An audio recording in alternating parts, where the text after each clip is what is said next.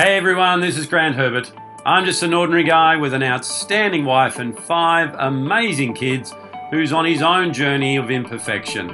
Welcome to this week's episode of The People Builder.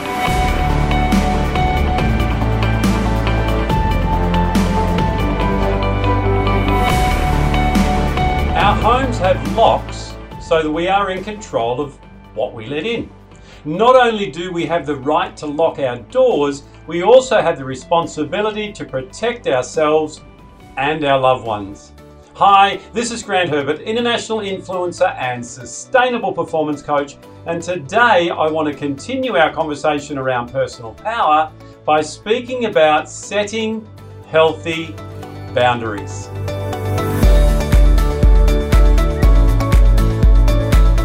Just like protecting our home, the same is true with our personal boundaries. We have the power to say no, to not take calls we don't want to take, to not spend time doing things we don't want to do, or to spend time with people we don't want to be with. You have the power to insist you are treated respectfully and appropriately. You can define what you are willing to put up with, and you can establish what is and what isn't acceptable to you.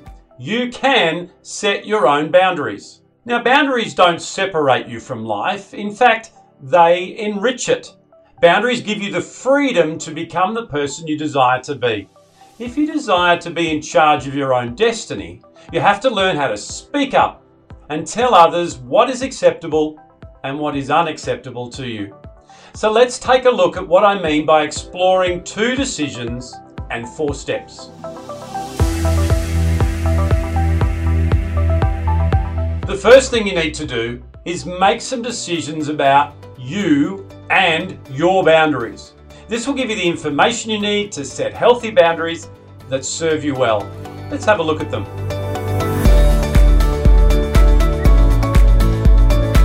Decision one is to decide what you want and don't want from other people. You can do this in general or with any particular person or situation where certain boundaries are needed. You will know your boundaries have been violated when you are feeling frustrated, angry, or hurt. Invest some quality time and prepare yourself a written list.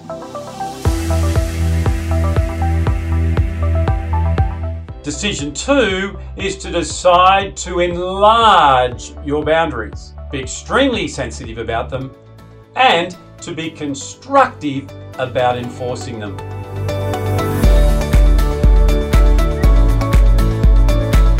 So now that you've made these decisions and have committed yourself to making them non negotiable, let me take you through the four steps to enforcing them in your life.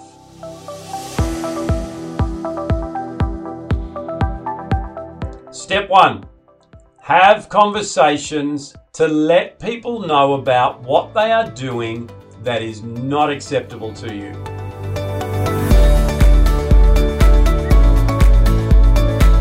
Step two, if the same behavior continues, tell them what you want and don't want and how you feel about it.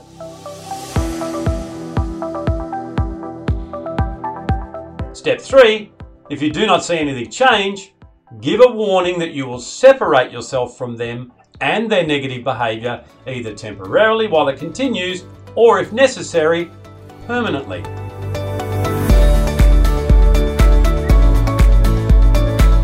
And step four if after all this it still remains the same, distance yourself as you said you would, either short or long term, whichever is necessary.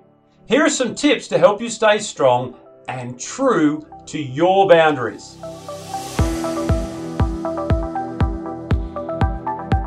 Memorize your list. It may be all you can remember the first few times when you are under pressure and when you need to enforce the boundaries. Early on, this will be hard for people who already know you. They may overreact. This is because they aren't used to the change and also because you are not as skillful in its implementation. You may be perceived as heavy handed, but please be patient and bear with the present circumstance. Soon, because it works so well, you'll probably learn to do this fairly automatically and in a more collaborative way. Eventually, it will help you both to get along better and have more mutually rewarding relationships. So now that you know what to do, let me show you how.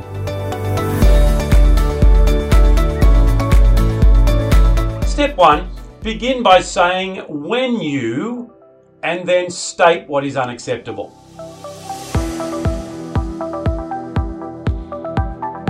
Step two, say I feel and then describe your feelings.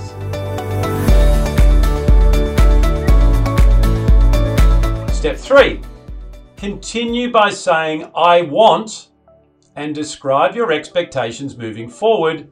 And then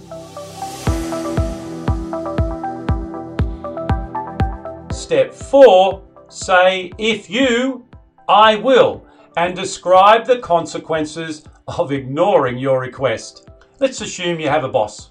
We'll call him Bob that raises their voice at you in meetings and puts your ideas down all the time.